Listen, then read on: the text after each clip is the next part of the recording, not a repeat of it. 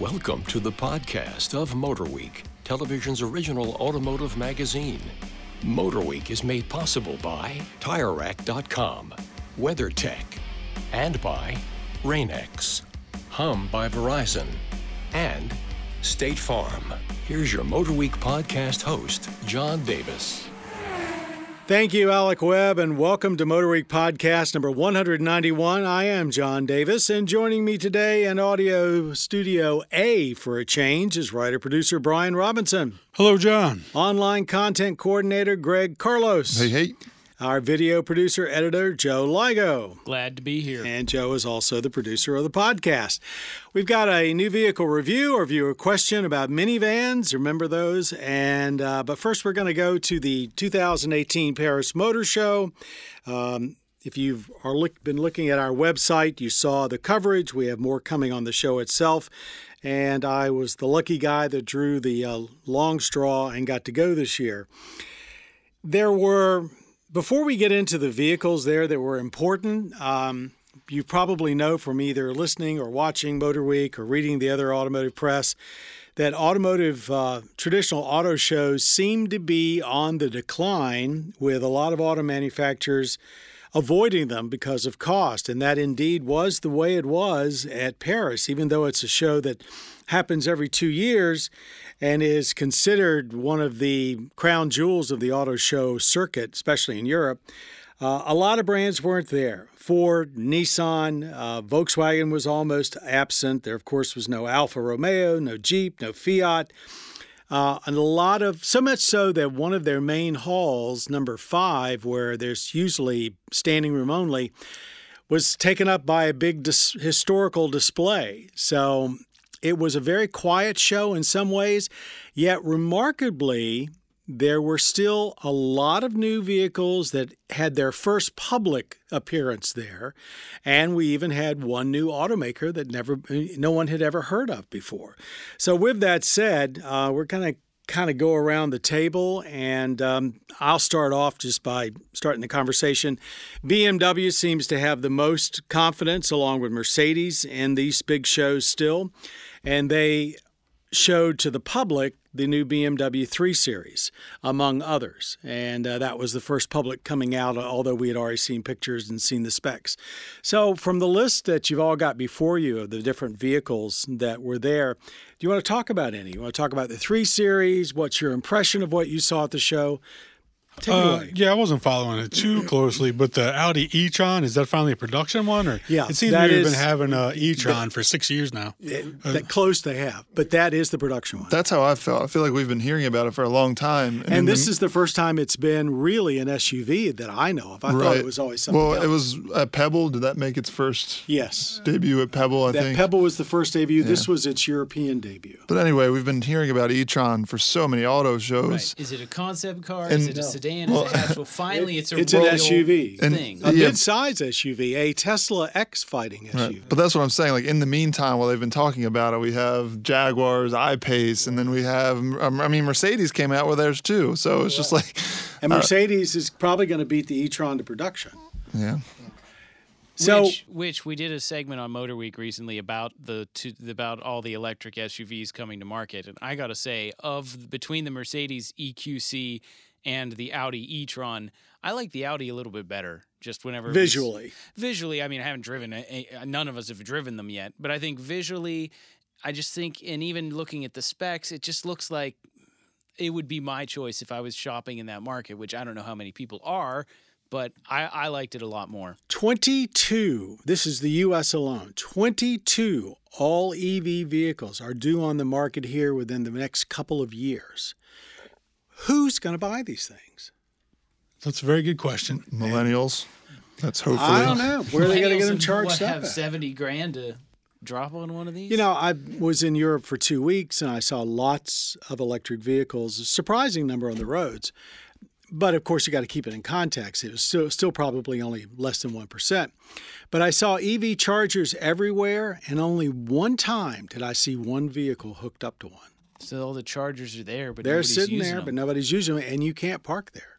So they're taking up parking spaces, but there's no vehicles. I don't know. Well, not to take up too much time yeah. on this, but back to your point, I think um, you, they're not the way car makers are going now is they're all starting to push especially luxury ones they're starting to push that subscription service yeah. which is how millennials buy it. They don't buy anything now where it's they all subscription. So anything. i know i hear what you're saying that they're 70 grand but i don't think that's how people are going to be buying cars well, in the even, next couple of years. even tesla is talking about doing a lot more leasing than what they were doing sure, before. So i think you're absolutely right. I, I really didn't think much of the subscription thing at the beginning but as you start looking at all these very expensive vehicles, why would you want to own one? You wouldn't. Yeah, because the technology yeah. will change so quickly. Even now, people just lease them. Uh, yeah, I met a guy who leases a BMW i3 this weekend, but that's another story. Another car that stuck out to me, we were talking before mm-hmm. the podcast started, was the CRV Hybrid, but they wouldn't say whether or not it's come to the U.S. It certainly looks like it's ready. I mean, you they have almost no compromise and cargo room with it. They've done a great job almost everything that Honda and Toyota showed there, including Lexus, was some form of a hybrid. But I looked at the CRV, and we've already gotten the the visual facelift. I just don't see any reason why it wouldn't come here. And you know, they're talking 54, I think, miles per gallon with it. I'm sure it will. They like yeah, to give I as, think so too. as little information as possible at these auto shows. They're ones that they're always there, but they tell you like next to nothing. The um, you know, looking down the list, there were a lot of other first, and I keep saying public debut because most of the vehicles we had seen pictures of or had been somewhere else at a small event. But the new BMW Z4 was very interesting looking. Um, more of the same, but still, I thought a nice job. They made an awfully big deal about the return of the 8 Series. Uh, I don't, I mean, it's how long since it's been since they had? Whew. Been a minute. Yeah, long time. Yeah. The, um, Mercedes, of course, showed up with their GLE and, as you mentioned, Joe, the EQC. They also had a entry level. This is, I think, kind of a joke. Mercedes AMG GT uh, with a you know four door uh, with a six cylinder engine. And I'm thinking, if you can afford that price of car, do you really want that? Uh, the Porsche Macan had a um, a mile do-over. Um, the 911 Speedster, they're going to build that. They're actually going to go into production. It's pretty cool. I guess a lot of attention went over to Ferrari with their two specialized um, one and two seat vehicles, the Monza SP1 and the SP2, very retro, uh, almost 30 style racing vehicles. They're going to build 499 total, and buyers will have a choice between either. And so they're they not are gonna, really sweet looking. They are pretty sweet. the press photos are pretty cool. Uh, the Lexus RC uh, made a public debut. Um, you mentioned the hybrid, the Kia e Niro. That looks interesting. Promising for sure. Very promising. I think that's what we have a long term Niro, and we're going to be getting the plug in hybrid version. I think that that car just screams, I need an EV platform because I it think does. it would be perfect. And it's all, is it similar to the Konas? Because isn't Garrick is I believe driving so, the yeah. Hyundai Kona EV as I always speak. get those small platforms confused, but I know the e Niro has already been shown in Korea, and I guess basically is is getting close to production. And then, if there's nothing else you want to talk about there, we have VinFast, the first Vietnamese auto company. It's lar- it's um it's owned by a big conglomerate there, but the particular auto section is made up of an, a lot of Americans and Europeans that are uh, have in managerial roles. Pininfarina did the styling, but the real cool part is that they're built on last generation BMW 5 Series sedan and X5 chassis with engines that are the last generation but lack some of the latest electronic controls. It was pretty interesting stuff. So is this, Big crowd. Did BMW just like sell them the tooling and the rights? I'm stuff? assuming so. Uh, I honestly don't know the details, and I'm not sure they've said, but it certainly you couldn't do that any other way. They must have either bought the tooling or have some kind of contractual arrangement. I suspect it's both. And what a intelligent move by BMW to basically get more money out of your designs. And they didn't give away a lot of the uh, most sophisticated engine controls and stuff. But, you know, the vehicles looked, um, they were big, you know, mid-size, and uh, they were nicely styled. And uh, you couldn't really tell about quality. They looked good, but of course it It's was an a- auto show It's an SUV and, and, a, sedan. Correct. Okay, because I was gonna say With the uh, the prefix Lux, Lux 2.0, and then a sedan notification and a SUV. Will they be coming to the U.S. before a Chinese company? They, that's the question. You know, that's a real good question. And you look at these and say, well, gee, they're they probably could pass emissions here and everything else pretty easily. The concepts they had there looked very well done. So I wonder if they could. You know, we after all, we have an awful lot of other uh, imports from Vietnam coming in and clothing and so forth. So it's not like it would be something new. So keep an eye out. VinFast. For VinFast. A new name propped mm. up. Any other comments about anything at Paris that you want to mention? I think we just glazed over the three series. What um, bigger, I mean, obviously all wider, new. more powerful. No manual transmission that we know of. There might be one for the diesel over there, but we probably won't see it. Eight-speed automatic. I think that that's, par for the course. Yeah, it's par for the course. Kind of a bummer, but there you are. Nice looking car. Uh, looks very uh, evolutionary. I'm sure it's you know it's a little bigger. I mean, it's so big now that they're huge. You know that the five series has got to get bigger too. Yeah, it's. Uh, I'm waiting for the next one to slot in underneath. Um, there was an Audi R8 LMS GT3. I didn't spend a lot of time looking at it, but it's always nice to see that's still alive. There was a, a yellow edition, and it is yellow of the Lexus SC. um, there is this Infiniti Project Black S, which was based on an X60. Um, that was Infiniti's only presence there. They had nothing else. Um, they had like a little corral where automakers that didn't want to rent their own space could all group themselves together. And there were some unusual cars there that I'd never seen before, but uh, by and large, it was kind of like, um, you know, if you want to come to the show but you don't want to spend any money, you go there. Be, inter- it'll be interesting to see how the auto show evolves as a as a thing. Well, what do you think about the Detroit plan to kind of move it to June and make it more part of a festival? I mean, that's kind of like that's like Goodwood. That's that's what they're trying to model that after. I think that it's good for the people organizing the show, but it only it depends on if the automakers are willing to spend the money to build outdoor displays and all the yeah. test tracks and all that. I mean, you know, they got to get the, they got to get the automakers to show up. Yeah, I agree. The organizers do.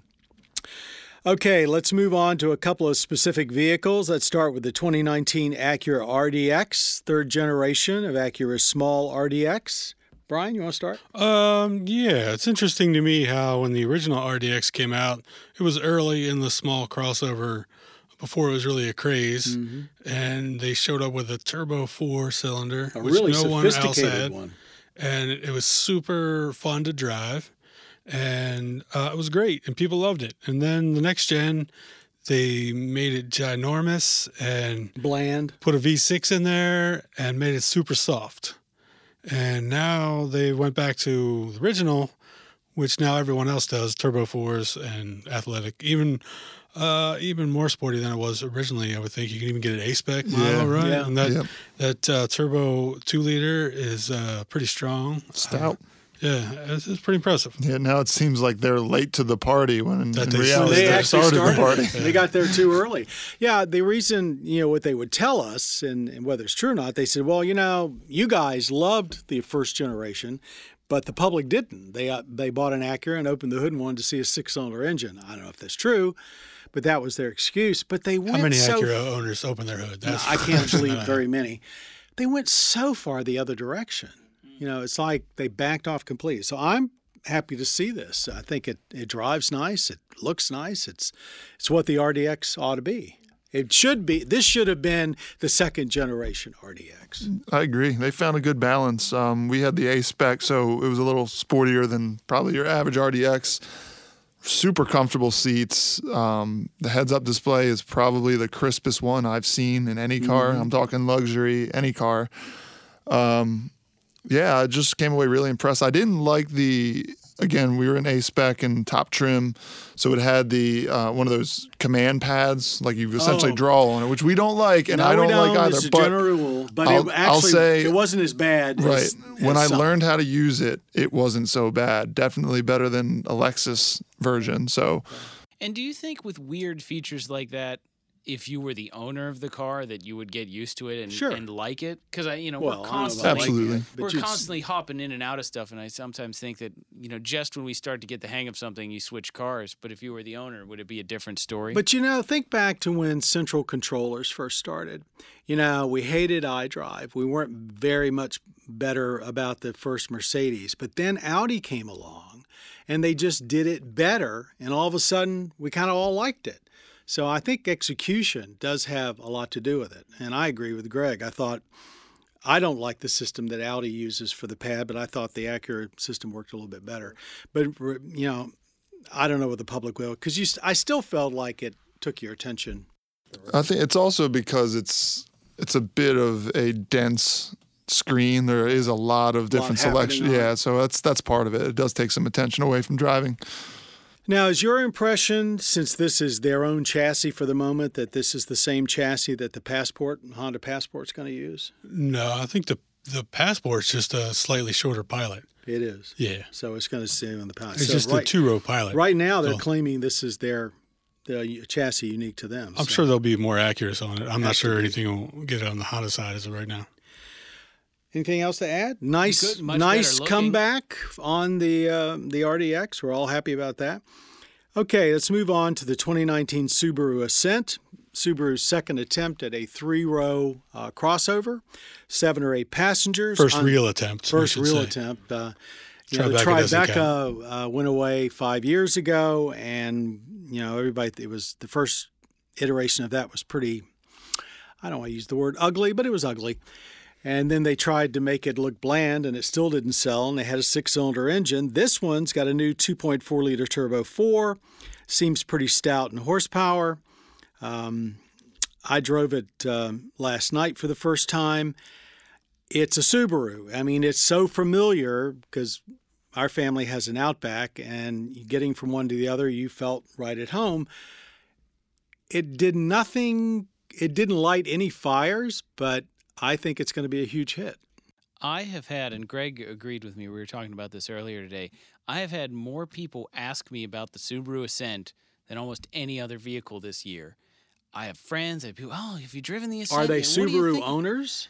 Some of them are. Most of them tend to be. I guess my circle maybe has more Subaru owners than the average person. But just the interest in this vehicle. Well, their families are getting older. They're growing up. They need something bigger Yeah, than a and Forester. I talked to a Subaru salesperson when I was getting my car serviced. He said they had a demo in for a week and they sold eight in a week. And it's just all these people who are moving up from Foresters that were go- originally going to Honda Pilots or Toyota Highlanders. Now they're going to Ascents. and it's big. It's not quite as big as uh, what the uh, the Volkswagen Atlas. Atlas, but But it's it's pretty got big. more space than like the Explorer Yeah. and uh, most everything in that segment. So But, Um, but have you guys noticed the same level of like enthusiasm or like people Well, asking you about it? You know, I've had a couple. I yeah, for sure. Um, when I was on the Forester event, uh, I was talking with one of their internals, and they asked us, the journalists, a question of like, why do we think their brand is kind of not a resurgence, but they've really been taking off the last few years in terms of sales, and they just wanted to know why we think. Uh, I personally felt that. So not only are their advertising campaigns, I think, targeted at the right people, and they're actually well executed campaigns. I just think Subaru has really hit like a tipping point, honestly, of of good products and testimonials to where finally there's so many people who realize and recognize Subaru as reliable, Safe, safe. very safe. And I think- like Volvo used to be safe. Yeah, it's the whole thing, the whole tipping point thing. Like it finally reached it, and now everybody's like, "Wow!" Like Subaru is what I want if I'm a family person, if I have pets, you know. I think they've made a personal connection to their buyers better than anybody else out there. You watch their ads, and they make people, they make you think that they really. What's the word I'm trying to say? There's just something about the way they uh, talk to their prospective Like they buyers. know you. Like they know you, we understand you, you're part of our family. Almost the exact opposite approach of Chevrolet. like they smarter than don't talk down to the customer. They listen to the customer. They they know they have a story, and that's the whole thing with their ads. They're not selling the car. They're selling a story. They're selling a lifestyle with the car, and I think they've done a tremendous job.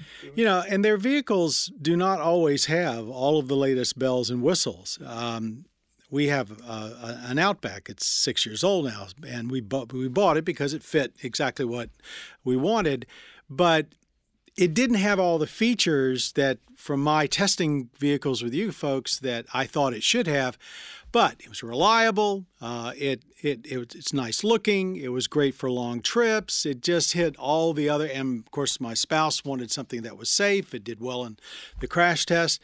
And she felt a connection to the brand and never had owned one before, but felt like they had more of her interest at heart. Yeah, a, a friend of mine bought was looking at it, and I guess his parents bought one, and the eyesight was a huge selling point. Well, That's the it's first time very I've good ever system. heard somebody say safety was a Yeah, main sell. You know, the whole like, oh, safety doesn't sell, but It apparently does these days. Well, they make a big deal about the eyesight being standard, which it is, but then it's like the only safety system that's standard. right, Like all you got the to pay other, more for almost everything else. yeah, all the others are add-ons. So But what about the Ascent itself? I guess we Um, okay, the only topic. thing we had the top trim uh, level was it touring? Touring I think so, and yeah. it had that's the top. uh, captain's chairs in the second row, and I was a little disappointed that they don't fold completely flat. Uh, I don't know about the bench seat. Uh, that would be a killer for me. Didn't seem like a ton of leg room back there either, honestly. The uh, engine's uh, throttle, I think Brian mentioned this first to me, the very temperamental throttle, very it's super touchy. Yeah, Yeah, they they want you to feel Wow. it's like it's really powerful. So you just breathe on the throttle and it takes off. But then once you stay on the throttle, then it like slows way down, and you got to get back on the throttle. It's kind of annoying. I mean, you get used to it if it's your car, but It is, but I thought for a lot of people they're going to find that a little too touchy. They'll probably think, "Oh, I got a huge amount of power," Right. but I thought it was a little touchy. Seats are hard, nice looking, typical very hard, Subaru. typical Yeah. Subaru. Um, I couldn't get a couple of the uh, dash displays to work, but that's probably just my ignorance. So, uh, but drives nice. Drives kind of steering's rather numb. Like you said, I mean, if you didn't know you weren't in an Outback, you you would just think you're in an Outback. think in a big Outback. That was actually uh, my wife Cheryl's first reaction. She walked out and said, "Wow, this is like a big Outback." And I said, "Well, yeah." Great visibility, like every Subaru, Yeah. you can see everywhere around you. The um, the evolution of their instrument panel, I think, has been a good one. Uh, the controls seem to be there's more redundancy with the touchscreen. There's uh, uh, things seem to be a little bit better placed. There wasn't as much stuff hidden. I like that they've moved the parking brake down on the console, which is not brand new, but not every vehicle they, has had that. Uh, I don't know. I liked it. I thought it was going to, you know, by with those few caveats, I think it's going to do really well. Yeah, I yeah, they'll sell a ton of them. Yeah. that's yeah, that was one of mine. Okay, uh, so Subaru Ascent. Our viewer question. This is uh, from Charles, and we sort of talked about it at the beginning. It teased it. He says that he is unusual. He's in the minivan market. Actually, you're not. They still sell what about half a million a year. He's interested in the Toyota Sienna because it has the optional all-wheel drive system, but he's also looking at the Honda Odyssey and Chrysler Pacifica. Which one would you choose? And I bet we get at least three different answers here. Wow. Well, I mean, they keep saying there's a new Sienna coming out, but I think after the Pacifica came out, and then they said there was one coming out, and then Odyssey came out, I think they keep going back to the drawing board. But eventually there'll be a new Sienna out. I would probably be interested in that, but as of right now, I would definitely get the Odyssey, and uh, I wouldn't worry about not having all-wheel drive. Just get some decent winter tires, and you'll do just as well as that Sienna does with all-wheel drive. Anybody else? I liked our long-term Pacifica a little bit more than the Odyssey. Um, the stow and go is a big thing, but Also, the mid, the just- second row seats don't fold in our in our uh, Odyssey. in the Odyssey, Odyssey, which kind of drives me crazy. And uh, you know, if you're a person who likes styling, I, the two uh, the the Pacifica is definitely the better looking of the, between the Odyssey and the Sienna. But I don't know if that's what you think about when you buy a minivan. I think a lot of people think about quality, and I think in that aspect, the Odyssey probably has, the, yes, has the edge. yes, definitely. That's how I felt. Um, I liked our Pacifica a lot at the beginning, but after a year, you could definitely see where some things weren't holding up as well. Whereas the Odyssey, everything's pretty much as it was Same when as we got one. it. Yeah, I mean, it drives great. Uh, I would probably go Odyssey, but I will say, and you, I'm not sure if uh, if Charles is into the plug-in hybrid, but I was really impressed with the Pacifica plug-in hybrid, as a lot of people Except were, you lose the stow and go. which is a big seller And, of. The yeah, I guess the stow and go is the reason I would buy the Pacifica. Yeah. And without that, it's like, well, okay, it's kind of back to the drawing board.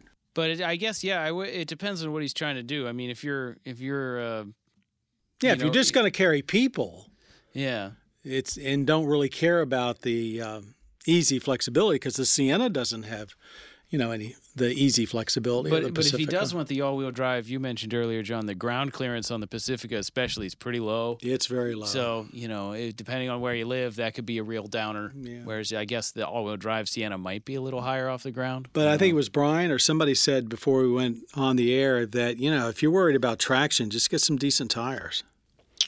Yeah. Yeah, I mean you could put Uh, some. well, I'm not saying all wheel drive is not necessary in some cases, but it's overrated as far as what people think they need to, in the wintertime. or or quote unquote off road on a dirt Yeah. road. Decent set of winter tires will, on front wheel drive is usually just as good.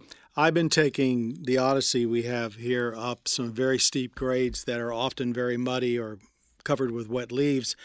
And sure, if you basically stop on the a steep incline and try to go with too much throttle, you're going to spin. But if I had different tires on it, I could probably not have any problem. If I can make it up the hills that I put that vehicle through with a front wheel drive and the factory tires, just anybody can. So. There you go. All right. Well, Charles, I hope that probably doesn't answer your question completely. Uh, My final advice is go test each one of them, drive them around, get a good test drive, and make your And then buy an determination. Odyssey. then. And you'll probably buy the Odyssey. Yeah. Uh, rant and rave time. And um, anything making any of us angry or happy? I've always got something, but again, well, go ahead. Um, uh, so when you're in when you're coming to a stoplight and there's a straight lane, a left turn lane, and maybe sometimes a right turn lane. uh, I'll ask this first. So how close is appropriate to get to the car in front of you when you're stopping?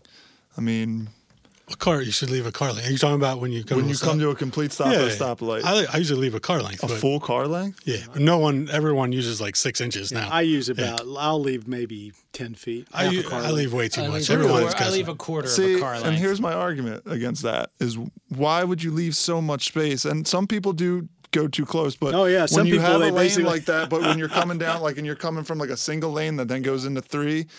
Then, if There's you're not, not if you're leaving space, too much right. space, then people can't get into the That's- left turn that's lane or the right turn You're lane. correct. So you got to have like a situational awareness, which I'm sure. Yeah, you I do, wouldn't hog up a lane. Yeah, not exactly. I think there's a lot of people who just don't understand. But what's that. hap- What are you seeing that people are leaving? that people leaving? are way too far away from the car in front of them and so therefore you have no with, place. in to, that situation. you like- have no place to stop, You except have- blocking the lane. exactly. I just And so then I what? just was so curious. then when the left arrow turns green, you can't get over to the left hand exactly turn lane. because and, so left hand turn lane's empty and you're sitting you're sitting 50 yards in, back in and that can't get to situation. I'm not saying ride the other person's bumper, but you know, maybe scoot up a little bit to give a person a chance to get by because ultimately you want to get traffic moving and sometimes it's impossible if you're giving a car length or so, but that's just my piece. My, I have a gripe that seems to be getting worse, and maybe it's just people on their phones. But I notice so many people driving down the middle of the lanes. Yes. I mean, you know, straddling two lanes is what I'm saying. Straddling the center lines when you've got two lanes in each direction, and it's and taking turns that way, and it's like hogging the whole road. Now, do you think they're on their phones and they're just it's just happening because they're not paying attention, but it seems to be getting worse. People seem to treat center lines like a suggestion. It seems. I think it's honestly a distraction. It's getting so bad, like really bad. I agree. They're like stressed out about which lane to get in when they get to the stop sign. I guess. They're worried about making me mad. Maybe maybe it's time for to to rethink podcast. about driver's education in this country. Well, all right. Uh, I think that's going to pretty much uh, wrap up our podcast number 191 for today. I hope you enjoyed listening to it. I'd like to thank all of our panelists uh, Brian Robinson, Greg Carlos, Joe Ligo, of course. Joe has also been the producer of the podcast. Our audio engineer today is the one and only David Wainwright, and our podcast creator is Bob Mixter. We want to thank all of you for taking the time out of your day or evening to listen to our Motor Week podcast and to watch Motor Week on public TV stations around the country and also on the Velocity channel. Till next time, I'm John Davis for Motor Week, and all of us here, thanks very much for being a part of Motor Week. You have been listening to the podcast of Motor Week, television's original automotive magazine. Motor Week is made possible by TireRack.com, WeatherTech, and by Rain-X, Hum by Verizon, and State Farm.